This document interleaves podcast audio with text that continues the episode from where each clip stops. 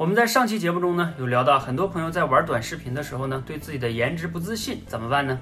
我们当然建议大家勇敢的面对自己哈。那当然，怎么样勇敢呢？其实是有策略的。第一个，你可以打扮一下自己，或者用一些美颜相机，这都能很大一部分解决这个问题。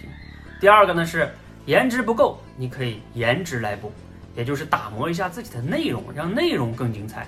比如说超级演说家的一个亚军崔万志，他的颜值啊肯定是在水平线以下的。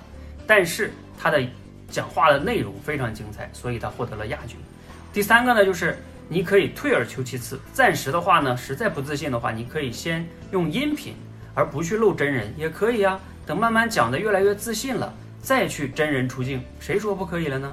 关键的就是开始控制自己可以控制的，这是非常重要的，而不是找各种理由让自己停滞不前。让我们一起加油！